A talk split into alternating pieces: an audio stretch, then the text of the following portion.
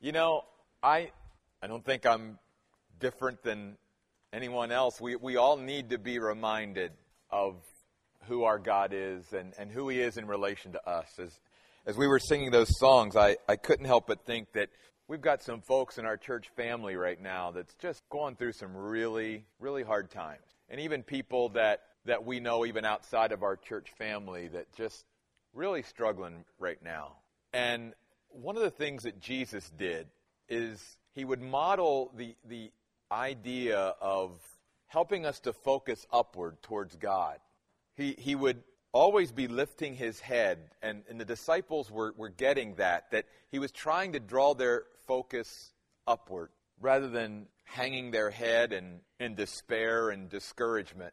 And it just reminded me, you know, when we exalt God and when we realize who He is and where He's at and and we acknowledge Him for who He is, we, we begin to put our focus where it really needs to be. And it, it does lift us. Even though our circumstances might change, we, we know where God is and we ultimately know He's in control and that He does love us. And no matter what we're going through, that never changes. And He's got some kind of purpose or plan for our lives no matter what. And we even see that tonight in this passage. We're going to start in Daniel chapter 1 because we didn't get finished. But you remember from last week, Daniel, this book of Daniel and this, this man, this young man Daniel, really teaches us how to handle the pressure of life.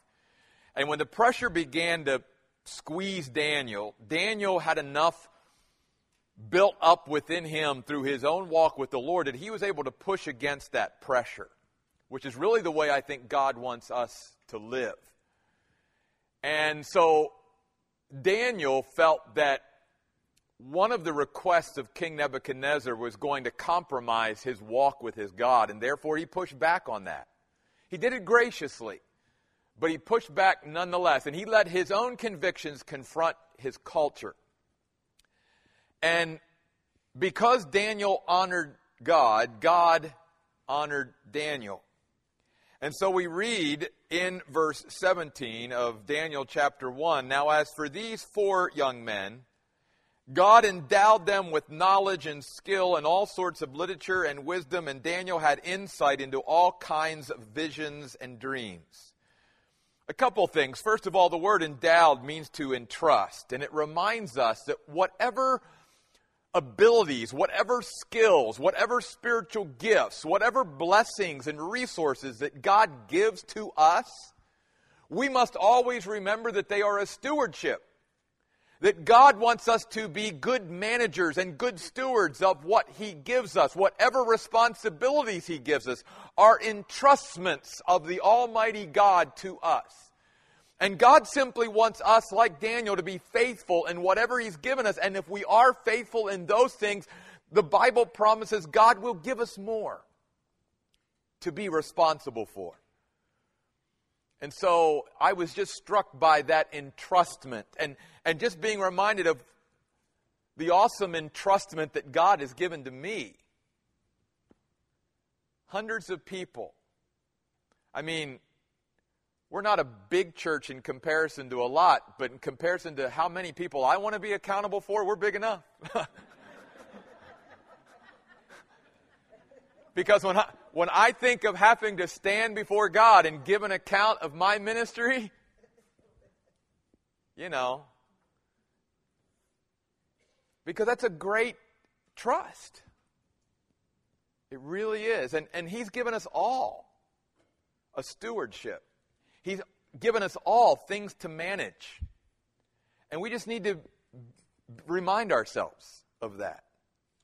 Notice the Bible says that Daniel grew in, in knowledge and skill by, first of all, in book form, literature, and wisdom. And this word wisdom means he grew through the experiences of his life. In other words, whatever experiences Daniel had, he took from those experiences the thing that God wanted him to take. Um, not always, but generally speaking, that's one of the ways Daniel grew. And I just wanted to point that out because that's true for us as well. That, that whatever experiences, good and bad, that we go through, and we're going to go through seasons of prosperity and we're going to go through seasons of adversity because the book of Ecclesiastes says that's how God balances all of our lives. Our whole life isn't going to be prosperity, our whole life isn't going to be adversity. But we learn in all of those seasons of prosperity and adversity, hopefully, we grow from them and we learn from them. And that's exactly what Daniel was doing. And then I don't want you to miss this last phrase in verse 17. God gave Daniel insight into all kinds of visions and dreams because that's going to come into play here in chapter 2 tonight. So, keep that in mind. Verse 18 When the time appointed by the king arrived, the overseer of the court officials brought them into Nebuchadnezzar's presence.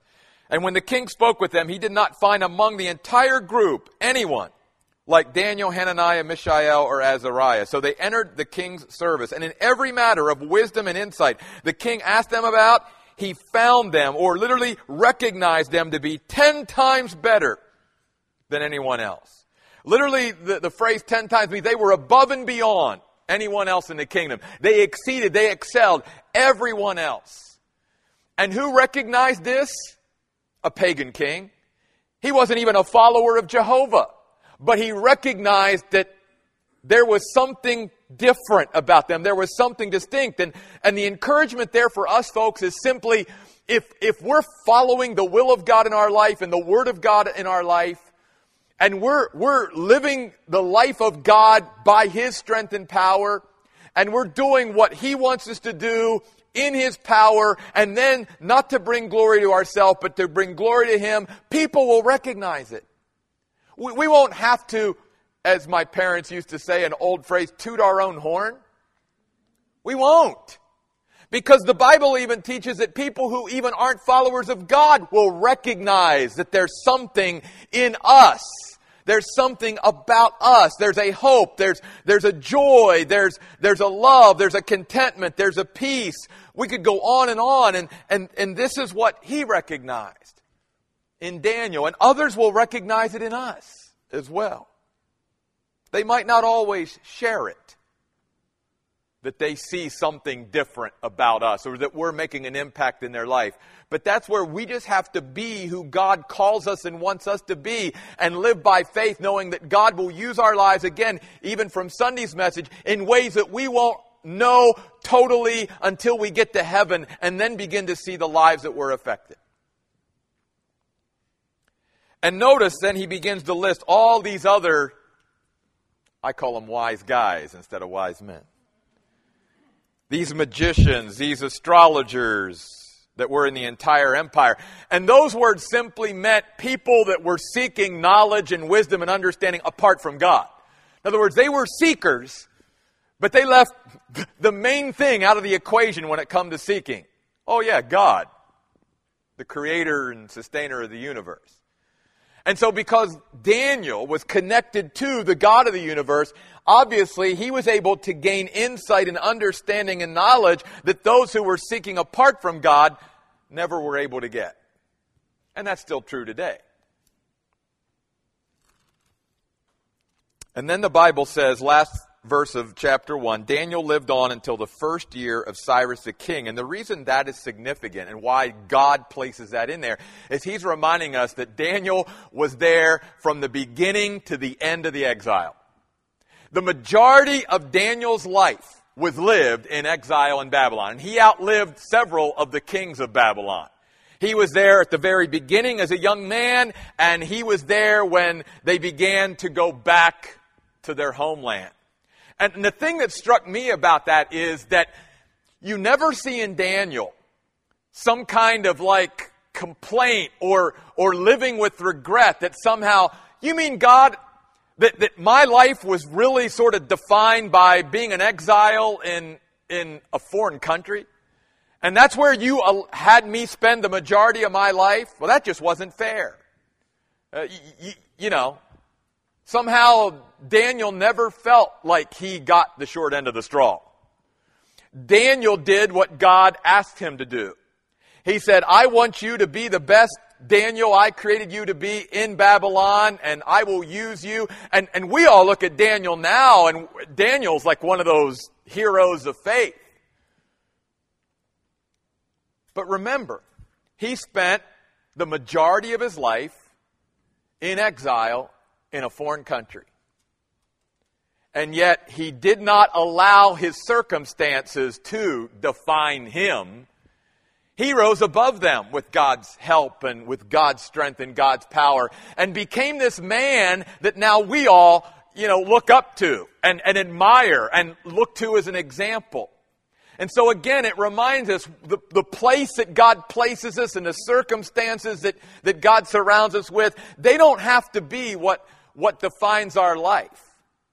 If we're just the best that we can be in those circumstances, we're going to make a difference and we're going to make a mark just like Daniel did. And one of the other things I'm going to throw out here, and you can see this throughout, I really believe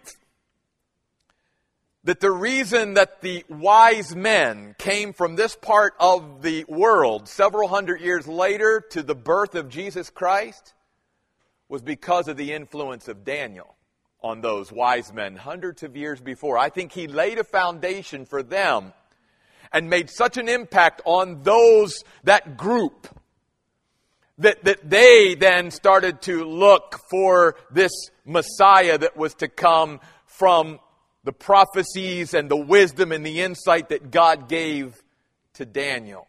And so we even see through that how the, the legacy of our faith and how the impact of our lives can outlast us many, many generations later if we're faithful to God. Chapter 2.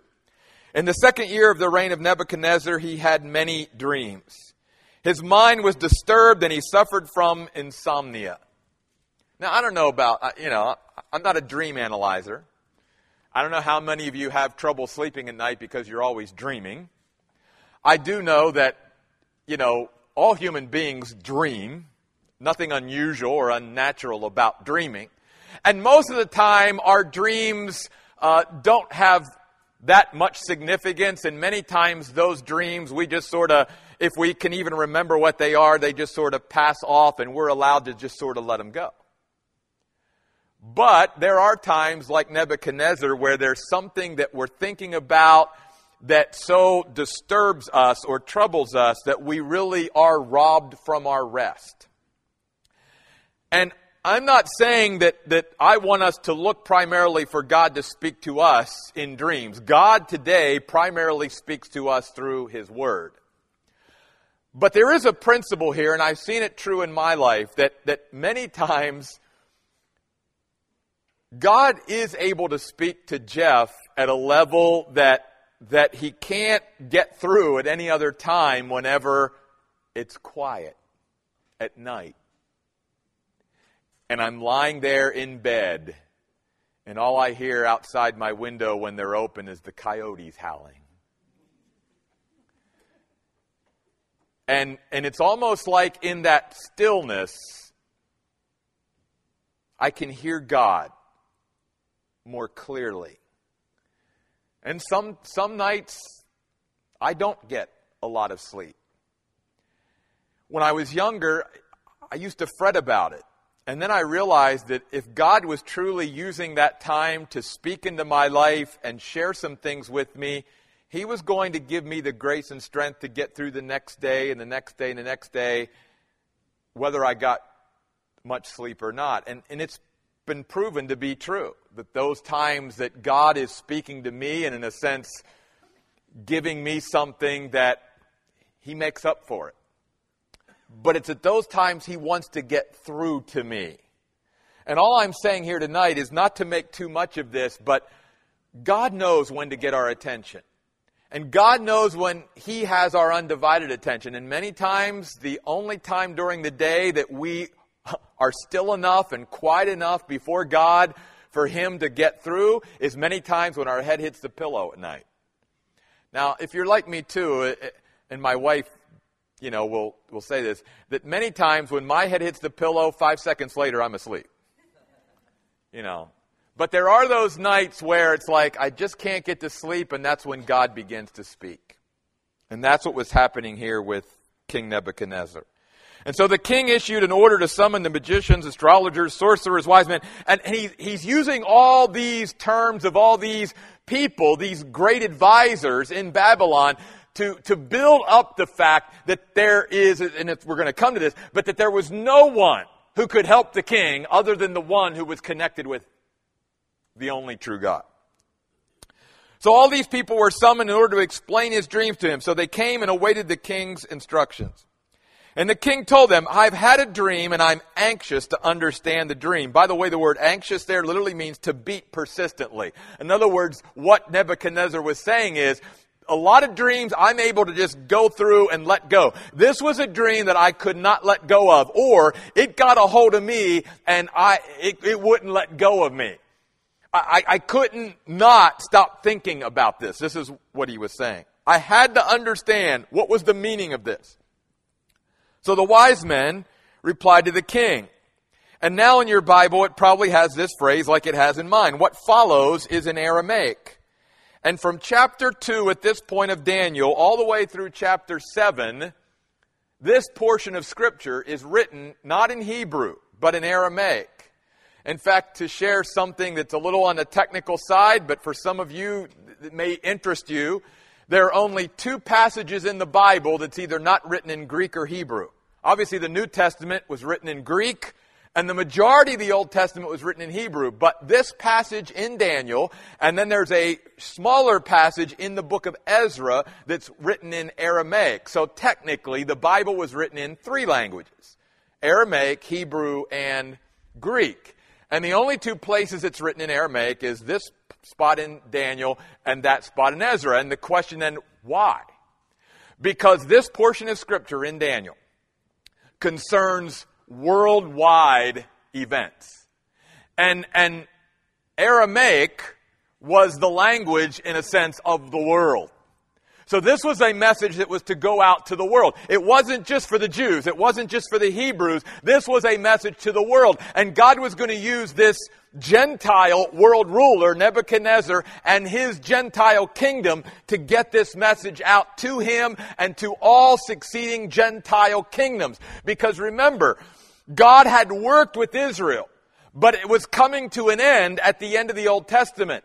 And then God, through Daniel even, he's going to prophesy, is going to set Israel aside for a time, and he's going to now concentrate on the Gentile world. But there's coming a time, Daniel says, where then the Gentile world will be set aside, and he will go back for a short time to the nation of Israel, because he's not done with Israel yet.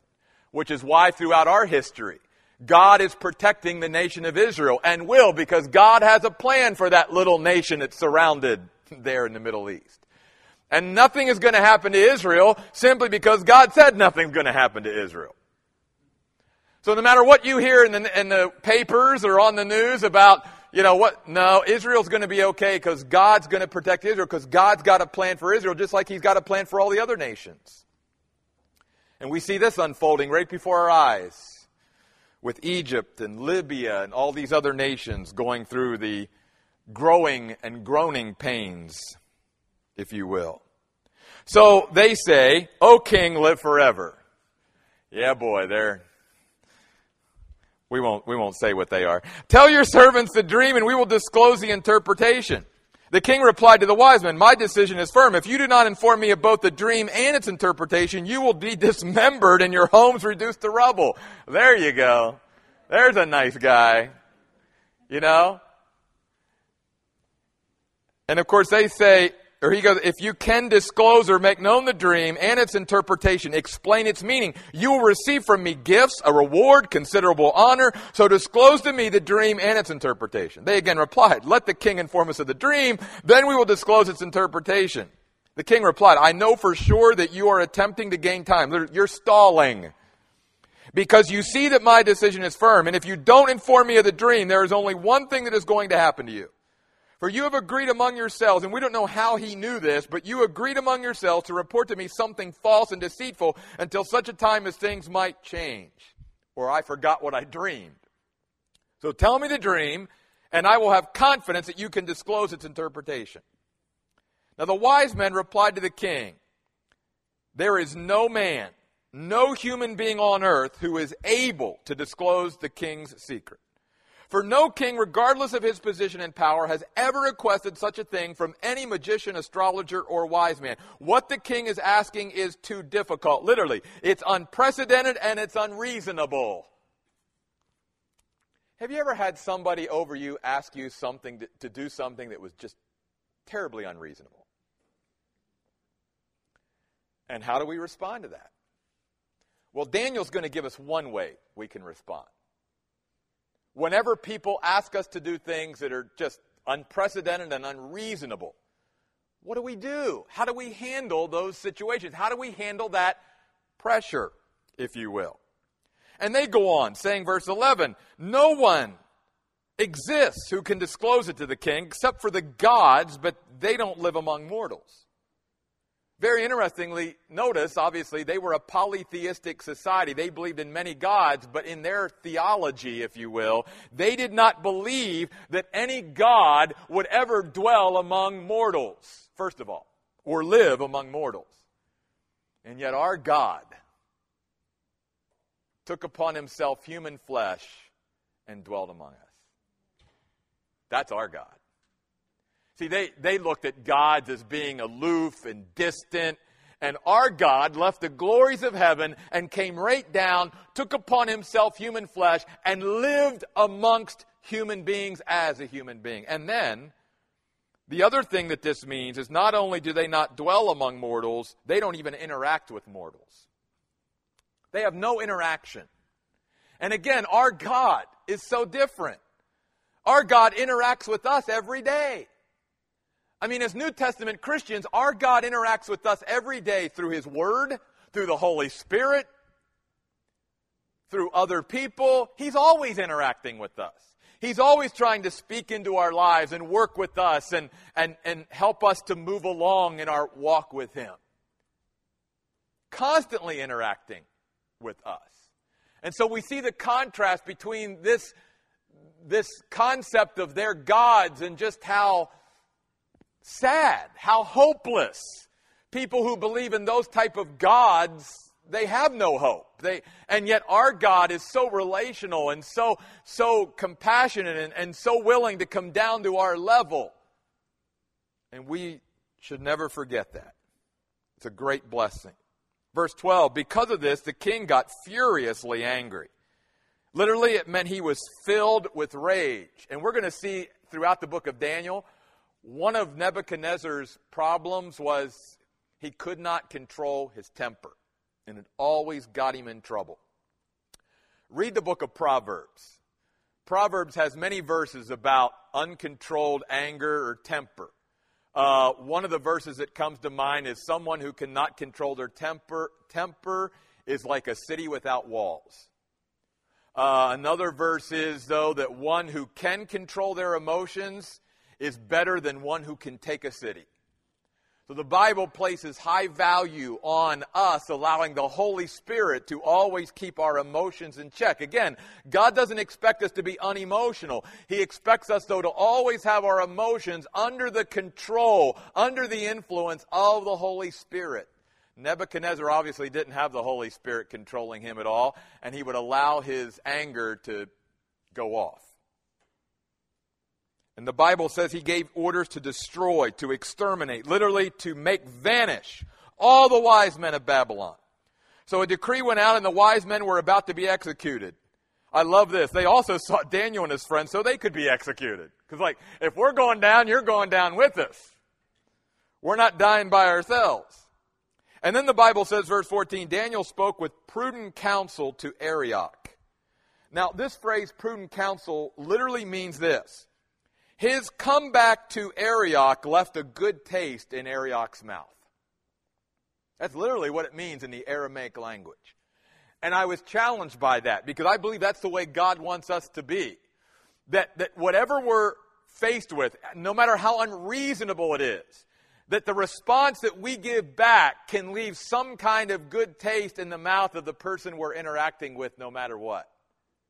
And it's also interesting that the name Arioch means lion like. So before Daniel ever actually was thrown into the den of lions later on in his life, here in a sense he met his first lion, the chief of the executioners of Babylon. who had gone out to execute the wise men of Babylon. And Daniel was already taming a lion. He was doing it through his speech and the way he responded. And the Bible teaches us a soft answer will turn away wrath. Again, book of Proverbs. And so our speech can tame lions if we learn how to do it with God's help and God's grace. And that was certainly true of Daniel. So notice verse 15. He inquired of Arioch, the king's deputy, why is a decree from the king so urgent? Literally harsh or extreme. Then Arioch informed Daniel about the matter. So Daniel went in and requested the king to grant him time. Now remember, these other guys wanted time, but Nebuchadnezzar saw through their scheme that they really weren't sincere, that they just wanted to stall. And to me, it just shows the character of Daniel that somehow, through Daniel's interaction with Nebuchadnezzar already, he saw something different in Daniel, and we saw that back in chapter 1. There was something different about this guy. So I'm going to let you have some time. I didn't let them have some time. I'm going to let you have some time. It reminds us that many times the way we act, our character, our integrity can lay a foundation. Sometimes it will pay off down the road. It might not pay off now, but it pays off down the road. And that's exactly what we see here with Daniel. And so Daniel sets a reasonable set time to find out what the meaning is and get back to the king. And then notice what Daniel did. Instead of Daniel panicking, which I would have done, either I come up with the interpretation and meaning of this dream or we all get our heads chopped off. Daniel did what all of us should do in situations like this. Where we, what can we do when there's nothing we can do, in a sense? And there's always one thing that you and I can do in each and every situation, even if we don't think there's anything we can do. We can go to the God of heaven in prayer. And that's exactly what Daniel did. He went back, notice, to his home and informed his friends, literally communicated, let others know about what was going on. Which again is a great example to us that many times we're going through something and, and we don't want to tell anybody because I, I don't want them to, you know, think any, you know. The Bible encourages us when we're going through something, let other people know, communicate with them so that they can, so we can pray together. And that's exactly what Daniel did. He said, guys, we need to have a prayer meeting. And he got these guys together and they began to pray to God that God would have compassion on them and give Daniel insight into the king's dream. Now, an interesting thing too, and I, I didn't realize this until I, you know, got into studying this again and preparing for this. This is the very first time in the Bible, and this surprised me because Daniel's pretty far into the Bible. This is the first instance in the Bible of people coming together and praying for something. I was shocked. This is sort of the first prayer meeting, if you will, in the Bible, and it doesn't come until Daniel chapter 2, where someone says, Hey, can we pray about this? Now, you see people praying up to this point, but it's always individuals praying. Here you have this guy saying, Guys, we need to pray. And what I love about this and the challenge to me in my own life, and hopefully the challenge to all of us at the Oasis is, and I know some of you already do this, so please, I, am commending those of you that already do this, but I just want to challenge all of us to wouldn't it be great to create a culture within our church family that when things come up in our lives, our first step is to gather some people around us and say, hey, let's get together and let's have a prayer meeting tonight over at our house. And let's pray about this. I mean, a church that would just, that would be like the default mechanism of response to situations in all of our lives. That would be awesome. I'm telling you, that would be revolutionary. Because even for Christians, you know, we'll do everything else but, but get a few of our friends together and get into a home or meet somewhere and start praying to God about it. And that's exactly what Daniel did. And the other thing that really impacted me out of this is remember, I said back in chapter 1 to remember that phrase that Daniel gave, uh, or God gave Daniel the ability to have insight into visions and dreams. And yet, he was still praying for God to help him and what blew me away about that is because God was reminding me that just because I give you a gift or an ability doesn't mean you start using that gift and ability without coming to me and asking for my assistance and help throughout your life while using it. And, and and that really hit me because I know in my own life, and I've seen it in other Christians' lives, where God has given us a gift or an ability to do something, and because He's given us that gift and ability, we just go off and start using it without coming back to God and saying, God, I know you've given me this gift or ability to do this, but I never want you to think every time I use this that I can do this on my own. I need you. I want you. Please help me. And that's exactly, I think, also what Daniel did when he went to God in prayer. Yes, God had already given him this ability to do this, but Daniel wanted to go to God and say, God, I need your help. I need you. And what a great example that is for us. And so he let his friends know, and they began to pray, verse 18, for mercy or compassion from the God of heaven concerning this mystery. And all the word mystery means is something that's hidden, something that's under the surface. Again, think of the iceberg. God is the only one that can see below the surface of the water. We can only see what's above it. So that he and his friends would not be destroyed along with the rest of the wise men of Babylon. And notice, Daniel was doing this not to just save his own hide, but to save the hide, if you will, or the lives of these other pagans. Why would Daniel care about them? Because Daniel is like God. God loves the world. And, and Daniel, I think, figured, I don't want to see them die either because I want them to have more time to come to know my God and maybe even through this, maybe even through God's revelation of this dream to me, maybe some of those wise men will come to know the one true God. And again, I believe that somewhere along the line that happened, that Daniel had great influence into the wise men of Babylon. And so the Bible says that in a night vision, verse 19, the mystery was revealed to Daniel. At night, Daniel had clear vision. He could see, is literally what the word vision means, to see.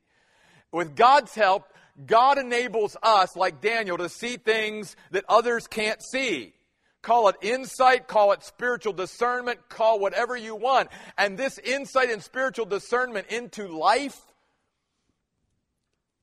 is something that God can train us in.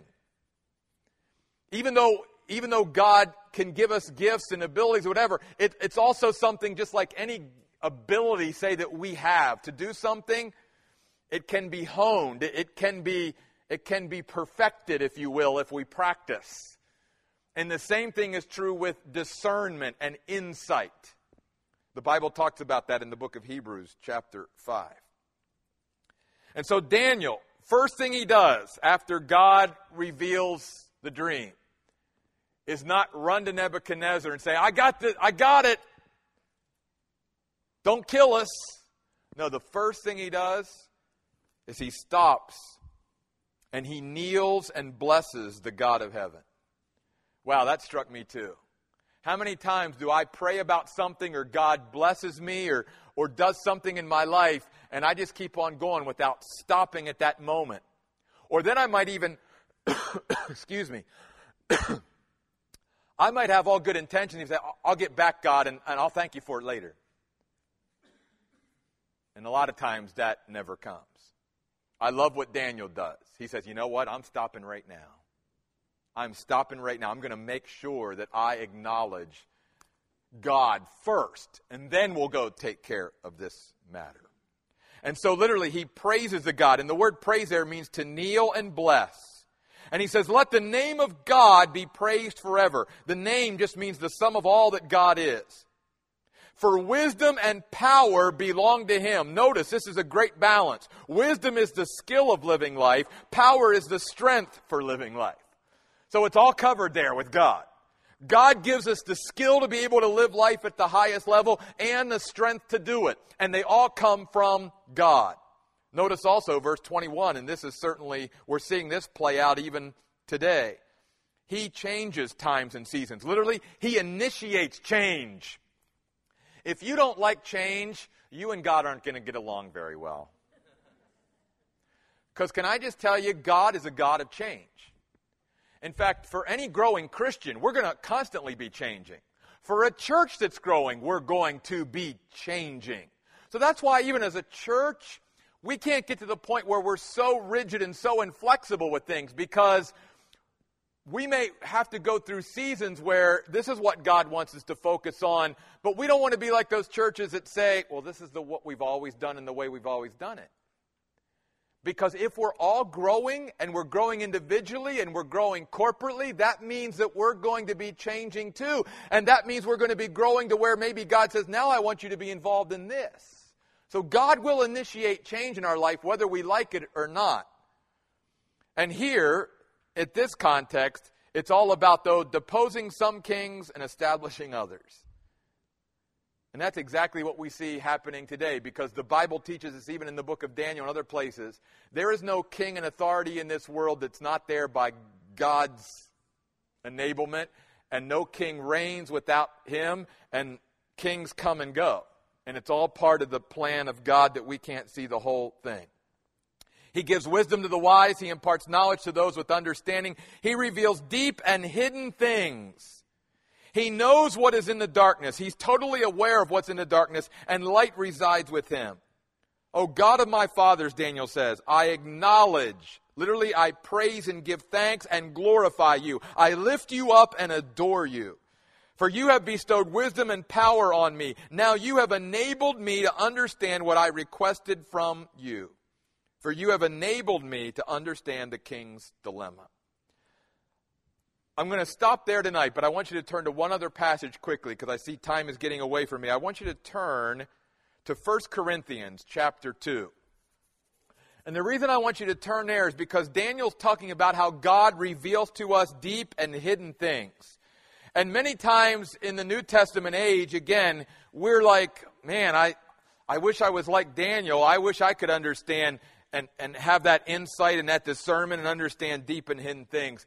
And the Bible teaches us that you know how we do that today? Through growing in our understanding of the Word of God. That's how God does it. He takes the Word of God and the Spirit of God enables us to understand even the deep things of God through His Word. I'm just going to begin reading this and then I'll close in prayer.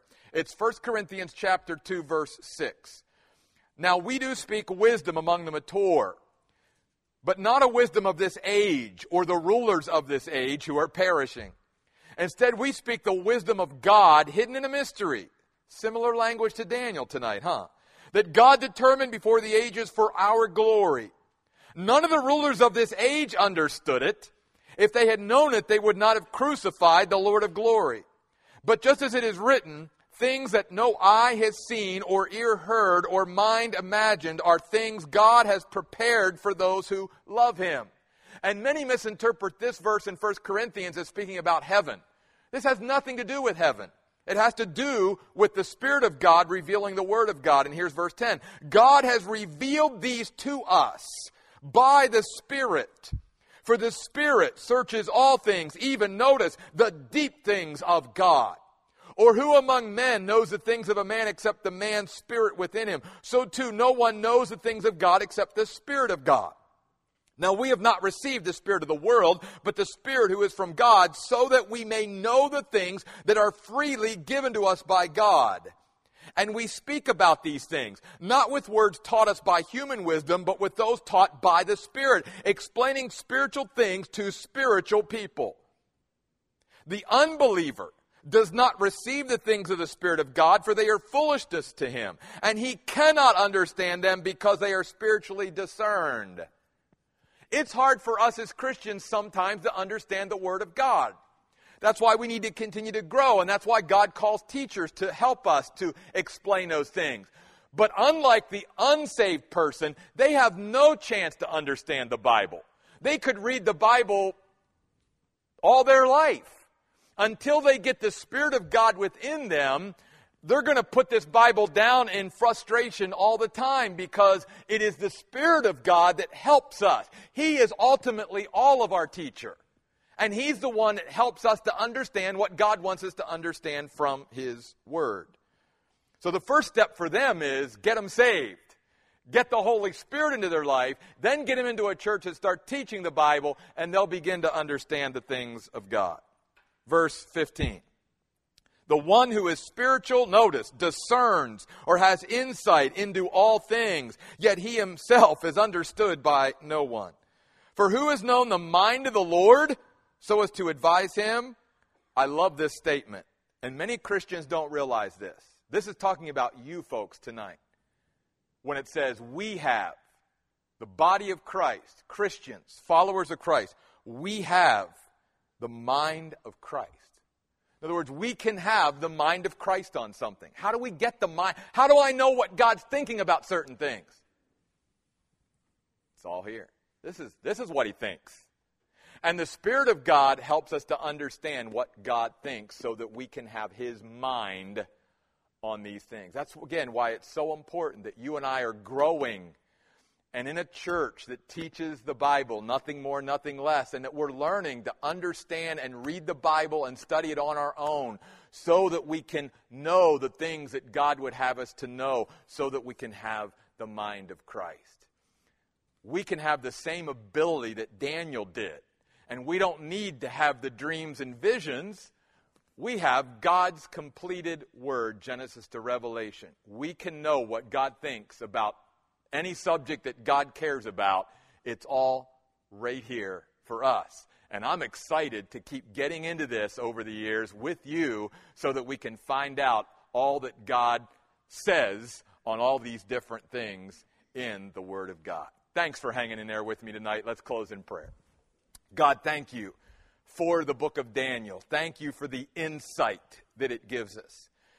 And God, I just pray tonight that when we're faced with the pressures of life and with unprecedented circumstances in our life and maybe unreasonable demands upon us by others, that God, that you would help us to respond in the way that Daniel and his friends responded. That God, we would be willing to call upon our friends and fellow brothers and sisters in Christ and say, Can we have a prayer meeting? Can we get together and can we pray about this? And can we take this to the God of the universe that nothing is too hard or difficult for? And can we seek His compassion and His understanding and His insight and, and His strength in all of this? Because, God, we have seen tonight just how you work through people who are willing to humble themselves, seek your face, and pray. So, God, go with us this week. Whatever we face, help us to be people that, first of all, the first step we make is to seek you in prayer. We pray in Jesus' name.